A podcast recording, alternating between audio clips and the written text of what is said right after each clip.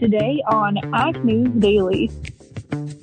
On the program, but that was about it. Everything was handwritten at the feedlot and then a data entry when you get home to the computer.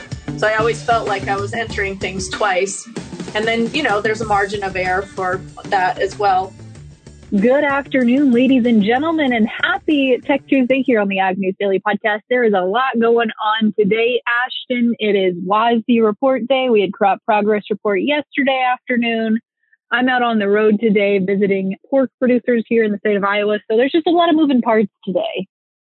There are a lot of moving parts today, but I kind of like those days just because I like to remain busy and be kept on my toes. So, with everything going on today, I am doing well under the pressure, I've got to say. Not cracking just yet, but I'm sure I might be by the end of the afternoon. Well, markets uh, certainly are not cracking today either because although today's report wasn't necessarily bullish by any means. It certainly was not what the trade was expecting. I texted Ted Seifried earlier today to get his quick takes because, of course, we had him on the podcast yesterday, Ashton. And he said, you know, it wasn't as bearish as expected for soybeans. We, of course, saw yield go down, which was contrary to what folks were expecting. And it sold off about 80 cents heading into the report, as he mentioned on the podcast yesterday. So really the trade was just trying to play catch up today. But Ashton, since uh, I've got the report pulled up in front of me, what do you say we go ahead and jump through some of these numbers? Let's do it. Fantastic. Well, all in all, like I mentioned there, like Ted mentioned there, really was this was not a bearish report by any means. However, it did paint a little bit of a picture here that maybe the USDA got a little too aggressive on last month's report. Overall, we saw the wheat outlook for this month indicated lower supplies, higher domestic use, reduced exports, and slightly higher beginning stocks. On the corn side of things, we saw increased corn used for ethanol, which I think was reflected in last week's ethanol report. We saw marginally lower ending stocks and corn production forecasted just slightly higher. And in soybeans, overall, we saw lower production and exports higher ending stocks, and just slightly lower yields. So if we dig in a little bit deeper to those numbers here, Ashton, really the big, I think, headline is that, of course, soybean yields were dropped this month when a lot of the trade was expecting yields to be increased on this week's report. Back in October, we saw soybean yield pegged at a 51.5. Today's report indicated a 51.2 bushels per acre yield. So just a three tenths of a bushel drop there. Corn yield increased today just slightly, about a half a bushel per acre, now sitting at a 177. Really, USDA didn't do a whole lot to production. You know, they did increase, of course, corn production just slightly higher based on their increased yield estimate there. Harvested acres, they raised about a tenth of a, a tenth of a uh, tenth of a percent here. And on the soybean side of things, of course, they dropped production numbers a little bit there based on lower yields and really didn't adjust anything for soybean harvested acres. So all in all, again, not a bearish report, not a bullish report, really kind of just a neutral report, at least for this month. The big question I have though is what are we going to see have, have happen here moving forward? Because of course, we saw them adjust it lower today, but do they adjust it back higher in December or January or, you know, in the months to come? So I feel like we're kind of just kicking the can down the road on today's report, Ashton. Well, Delaney, other than the WASDE, there really wasn't a whole lot of news, but I do have a couple things that I want to talk about. And I'm going to kick my part off here talking about cattle burps. Of course, when we're talking about methane emissions, climate change, we've talked about this, you know, so many times, but I'm going to repeat myself here that we really get the finger pointed at the ag industry and I feel like more specifically the cattle industry, but we're seeing some innovations or incentives um, kind of coming out of this project, the Foundation for Food and Agriculture Research and the Innovation Center for U.S. Dairy just launched the Greener Cattle Initiative, a joint research effort to reduce methane emissions from cattle. The groups told world leaders at the UN Climate Change Conference in Scotland that they will give a million dollars a year for five years to help fund research that can provide beef and dairy cattle producers with ways to curb enteric methane emissions, the methane that specifically comes from cows burping or exhaling. Enteric fermentation is part of the normal digestive process in ruminant animals like cattle. I hadn't heard of this kind of methane emission or fermentation before, but Dr. Juan Tricarico with the Innovation Center for U.S. Dairy says the studies will work to identify, develop, and validate effective mitigation options that will also meet farmer and consumer needs. So I thought that was a little bit interesting today, Delaney. Of course, like I said, I feel like the finger is always pointed towards you know, cow burps or farts to be non ladylike in my language. Yeah, and I don't know that that's that's obviously not a technical term for it. I don't know that there is a technical term for it though, honestly. Yeah, I think you're right, Delaney. So I'm going to keep on, you know, saying burp or fart. It makes me feel like a third grader because I want to giggle every time I say it. But I, I guess that's just me trying to find the light in the situation.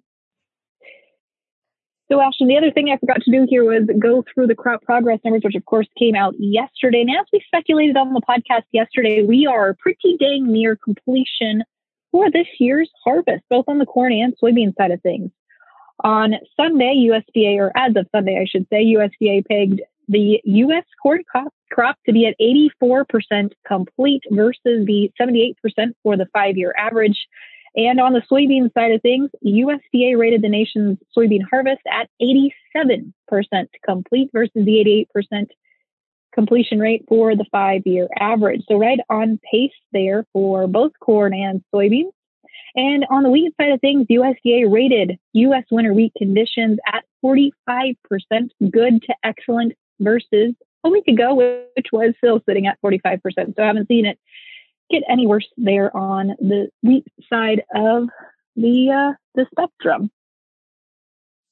Well, Delaney, like I said, not a whole lot to talk about here other than WASDE, crop progress. So this is going to be my last story for today and going to kick things over to China here to kind of end my piece of news talking about African swine fever because we have seen another case break out in the southern part of the country at a pig farm.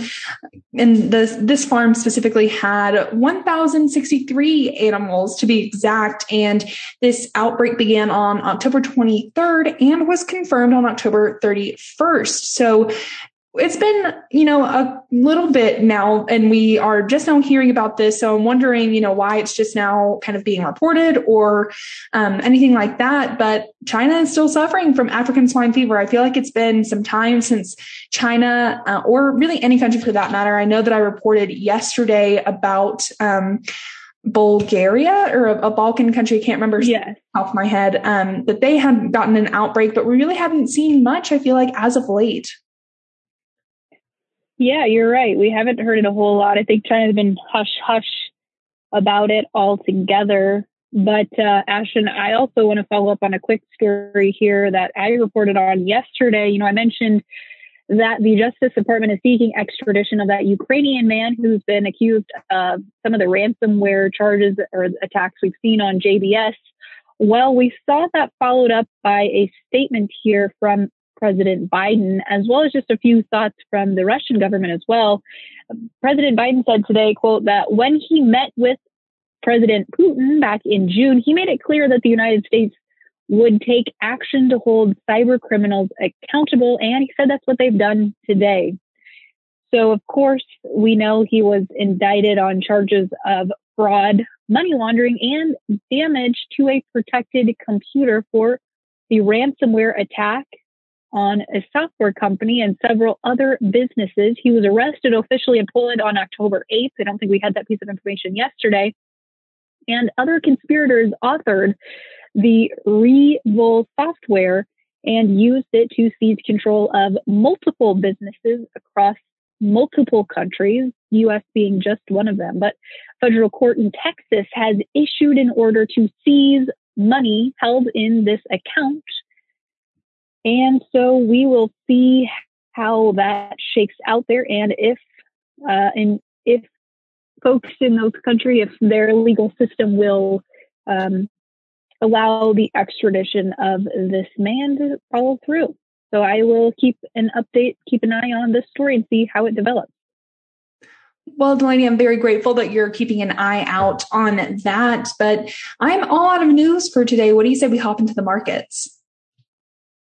Fantastic, Ash. I'm going to go ahead and let you do that today since I am on the road, not driving, but you definitely have better access to news and markets for today. Diving right into the markets here, the December corn t- contract up three and a quarter to close at 554 and three quarters. The March up three and a quarter to close at 564 and a quarter. In soybeans, November contract up 21 and a half cents to close at 11.99 and a half. The January up 23 and a half cents close at 12.12. In spring wheat, the December up 15 cents close at 1023 and three quarters. The March up 16 and a half to close at 1013 and a quarter. Heading over into livestock, bit of mixed trade here in the live cattle contracts as the December is up 10 cents, close at 132.20. The February down 42 and a half cents, close at 136.70.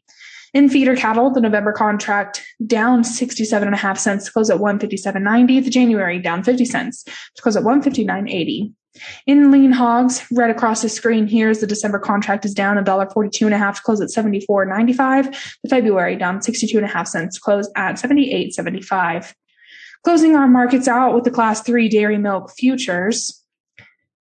The November contract up 7 cents, close at 18.12. The December up 43 cents, close at 18.11. And the January up 36 cents, close at 18.43.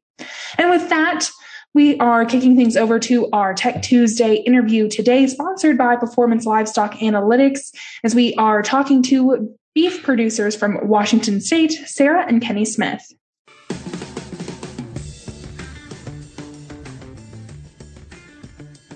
Well, folks, for today's hashtag Tech Tuesday conversation, we are continuing the discussion around the performance beef tools driven, of course, by performance livestock analytics. Chatting today with Washington state beef producers, a couple by the name of Sarah and Kenny Smith.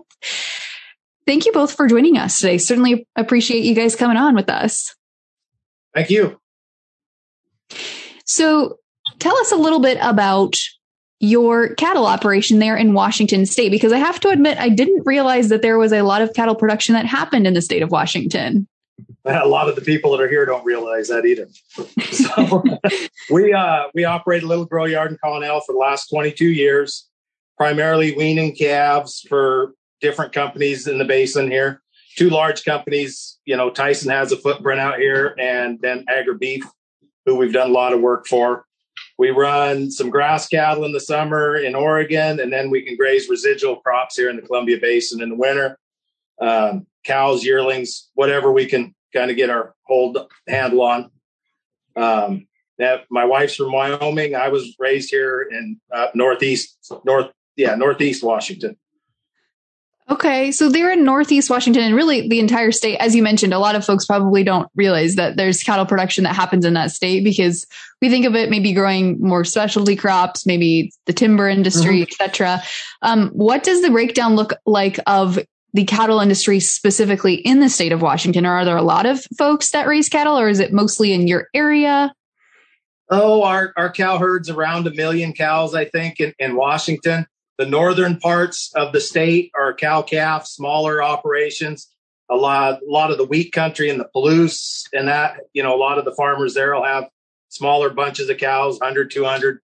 Um, then we're right into Eastern Oregon, which has a huge cow population, which a lot of the, the, the calves from that country come up here because we, you know, the Columbia Basin, the last irrigation project that was put in in this area, you know, is a huge farming deal. So lots of lots of byproduct feed and that. But but two big companies. We have you know Washington within 30 miles of us. There's two kill plants that that you know kill 15 mm-hmm. to 2000 head a day. So there's, it takes quite a bit. We get, you know, we will, we'll wean calves out of California in the, in the summertime, starting in May, and then just kind of stay with those on through into, you know, August, September when we start weaning, you know, local calves. So, Sarah, I want to know a little bit more about you and how you really met Kenny and started ranching. Do you have a background in agriculture or raising cattle? Yes, I grew up in Wyoming and we had a cow calf herd. Um, I went to school at Gonzaga University and graduated from there. While I was in school, I worked at the stockyards in Spokane, and that's where I met Kenny. Uh, and then we ended up moving down to where we live now in Connell, Washington. In the summer times, we did custom harvest for a local farmer, and we we did hay and then moved on to wheat and then did some corn and kind of went through the whole harvest season from April to October. And um, that's that's when we found this place, and we've been here ever since. So the, the dream was always to go back to Wyoming. And now we've been here for 23 years and happy as can be and have raised four children here that, that still help us um, today. And they're a large part of this operation. I think we rely on them maybe a little too much, but they're good help. That's awesome. And that's great that you guys are able to incorporate the family into that as well. Cause I think all the successful farms and ranches I know definitely include children, parents, grandparents, etc. And I think that's really part of what makes our businesses successful is having those multi generations involved. But when you guys look at 23 years ago, you know, moving to Washington, starting the ranch, and where you're at today, what goals have you had for your operation, and how's that changed over the years for you guys? They change every day. That's you start out going to have a big, pretty ranch by a river somewhere and you end up figuring out how to make money. And that's custom work is how you make money. So we've, you know, growing custom and doing custom work is how we were able to give our kids the life that, you know, that we came, you know, a better lifestyle, I guess what you'd say. Mm-hmm. Yeah. Absolutely. And, you know, run cows for 15 years and realize, well, you're still not really gaining anything. And our goals have always been to, you know, to number one, raise healthy kids, but also kids that understand how to work and the necessity of, work. And uh, you know, there's no better place than than agriculture to raise your kids, and and we see it more and more every day that these kids just you know they they need to learn to work and they need to to be able to work. Um, but our goals, I would say, the one goal that's always maintained or been the same is that you know we leave something for the kids if they if they that's what path they choose. And we have two our two oldest have definitely chosen the agriculture path and our two youngest are you know still undecided. But um you know goal number one is to leave something for your kids if if that's what they choose. So obviously you guys have you know been in the industry for quite some time and we, one of the things besides your goals that has changed along the way is technology and you guys use performance beef. So how has that specific technology really helped you to reach your goals? Well we were talking about this prior to the interview just because we got to laughing. We don't think back on it too much but we got to laughing about our you know how we did invoices and load sheets and everything was by hand. You know you would create a spreadsheet a blank spreadsheet on the computer and then you would hand write everything from the the medicine you know when when you're treating cattle all of your pulls to your load sheets you know um, to what ration was fed and how much to every pen. And um, so performance beef, we went from handwritten to a, to another feedlot program that was still a lot of handwritten. Uh, you could create invoices on the program, but that was about it. Everything was handwritten at the feedlot and then a data entry when you get home to the computer. So I always felt like I was entering things twice. And then, you know, there's a margin of error for that as well. Um, to now, and I guess then we went to a thumb drive to where you could download from the feed trucks and then download at the house. But that was another step. And and now we're at Performance Beef, and and the organization, and I would say the efficiency of it has just saved a lot of time and effort, and it, it's more reliable and more accurate. Um, where you know there there is no down no more downloading there you know there there's one step and yeah. once that one step is done you're done with it and you can move on to something else so it's allowed us to get some other things done in a day she yeah. no longer has to has to go and stay up till two o'clock getting feed built Oh man, it sounds like it's really streamlined the process for you guys too. You mentioned invoices, Sarah. Do you guys do a lot of invoicing or once your, you know, cattle get to market weight? Are you feeding them out to market weight? Are you selling them as yearlings? Are you selling them at the local sale barn? What does that process look like for you? We custom we are custom feeding, and so we'll we do the backgrounding. We wean calves. Okay. You know, we take them from say 600 pounds to 825 on a heifer, 875 on a steer, and so I invoice the customers twice a month. Uh, you know, every two weeks I create an invoice, uh, and so yeah, it's enough. Uh, it, it's not a ton, but it definitely has saved me a lot of time. And the data is already there. You know, now to create an invoice, I just need to check that that it's accurate and kind of flip through, uh, you know, the sheets tab and and look that this the feed is accurate. Um, but other than that, it's it's you go into the office and you print the invoices. You know, there isn't a lot of data. There is no data entry actually. Mm. What a great system to be able to do that. And I'm sure that's a big time saver, as you mentioned there too. But when you look at the different features of performance beef, what has been the one that has either benefited you guys the most or been your favorite feature? Well, I think the feeding part of it, and that was what got us started, was two other people you know, and, and we battled, you know, the important, most important part of the thing is the tech support. And that's having somebody to help you fix a problem. You know, by and large, that's the best thing. The last program we had, the tech support was nine to five and, and was, they didn't really like you to call anyway. The people here are great. So that, you know, the most important part of it, most of them, you, you know, if somebody will help you, you can figure it out. But, you know, from our, my side of it, if you haven't gathered, Sarah does all the bookwork and billing and, and pen writing, and I do all you know kind of the feeding and help with the pen writing and that. But um, on the feeding side of it, tracking the feed, you get you got your inventory there. You can just look at the deal real quick and see how what your usage is. You know how much you know. I'm buying corn silage. The next week we're going to need a load a day, and go on from there. The simplicity of it for the drivers. We have two guys that work for us, and we gave them the iPads the first day, and they never came back. And and that was the the recommendations that I'd gotten from the other guys was it's just easy. You know, it's not it's it was built by a guy that's running a feedlot. You know, so it, it's it's not wasn't made in a you know by techies, I guess. um, but those those parts of it, you know, the feed the feed part of it, and then we've moved into using you know the app on the the doctrine side. So you know, then everything's right there when she does the billing. It's already in.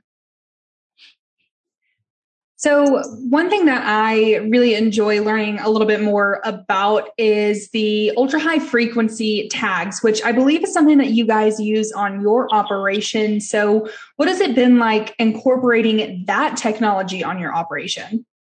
For any, and we we started with those when we were we had a program, a natural program, and I think we were one of the first ones that got that side of it. So we got a lot of help right off the bat. Um, and, you know, for program cattle, I think it would be invaluable. If you needed to track from, from, you know, from procurement through harvest, I think they would be invaluable to be able to track everything there. Most of the custom cattle that we have, they're just here for 90 days. So we're not using them on those, but being able to go back and look at every detail of that animal, especially if you were even cow calf producers that were tracking from, you know, from birth on even, I think they would be invaluable there and it's just another time saver really uh, you know when you process and you put the tag in and if that calf comes back then you know it reads the tag and it's already all the treatments everything are already there entered you know um, you don't have to there's no data entry after that tag is in the air. All right, guys, I've got a really tough question, probably the toughest question I'm going to ask you all night. No, just kidding. Um, when you look at technology, which one of you guys is more innovative or willing to try new technology? Yes. Not me. Not me at all. But we do have two kids in college and yeah, yeah, well, three kids in college, I guess. And so they, they, they're huge. Yeah, my daughter had to help me the other day when an iPad battery ran out to get the, the feeding app on my phone and, and she just walked right through it and I just sit and stare at it. So Sarah can figure things out a lot better than I can. And the kids are probably better than she is. So.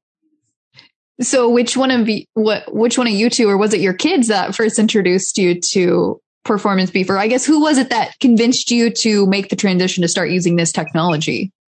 Two other small grow yards here in the okay. in the area had had used it. So, and we knew the the Zoetis rep in the time, and he was talking about it. And yeah, so those two guys, and it's the the other program that nobody ever described it as easy you know, well, it'll work. You know, you can use this program, you, it'll get it done. These two guys both go, it's just so simple. And it, and it is, it's, it's, it's towards easy to figure out. Like I said, you know, Hillbilly can figure it out. That's me. it's also been really fun. The, the apps on the phone. Um, well, I say fun for the kids because at college they can pull up the app and kind of see what's going on and see incoming, outgoing cattle, you know, they can look at it themselves and know what's going on. And um, for me, I'm not, you know, I'm not in the office all day. And so if I need to change, make a change, I can just pull my phone out. If I'm sitting on a horse and I need to make a change, then I can do it from my phone right then. And, and that has been really helpful as well on the feed side of it as well. That's being able to do it from a thousand miles away. You can move cattle around and, and, you know, somebody calls you, we need to do this, you know, that, that part of it, having it with you all the time is, is awful nice. Mm-hmm. So you guys have really spread some positive light on performance beef and what they have to offer. But if there was just one thing that you'd really say that this is why you would recommend the program to other producers, what would that one recommendation be? Because it's ever evolving. Mm-hmm.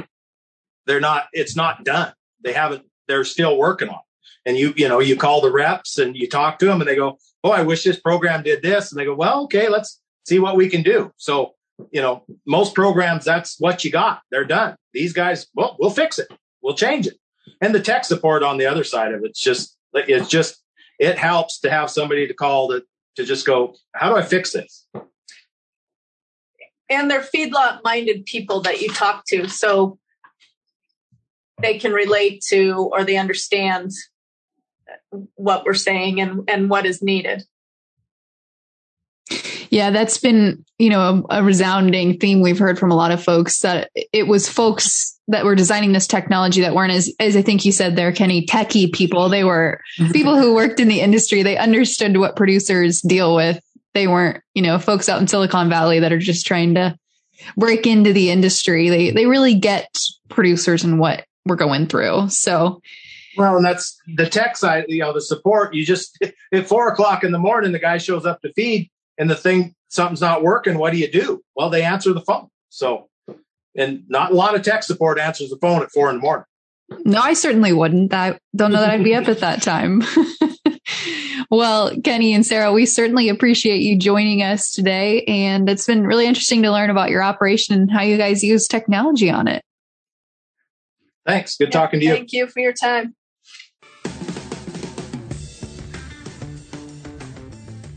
Thanks again there to Sarah and Kenny for coming on and talking to us about how they use performance beef on their operations.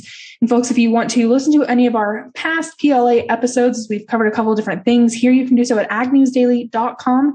And while you're at it, don't forget to rate, review, and subscribe to the podcast wherever you listen. With that, I'm going to let the people go.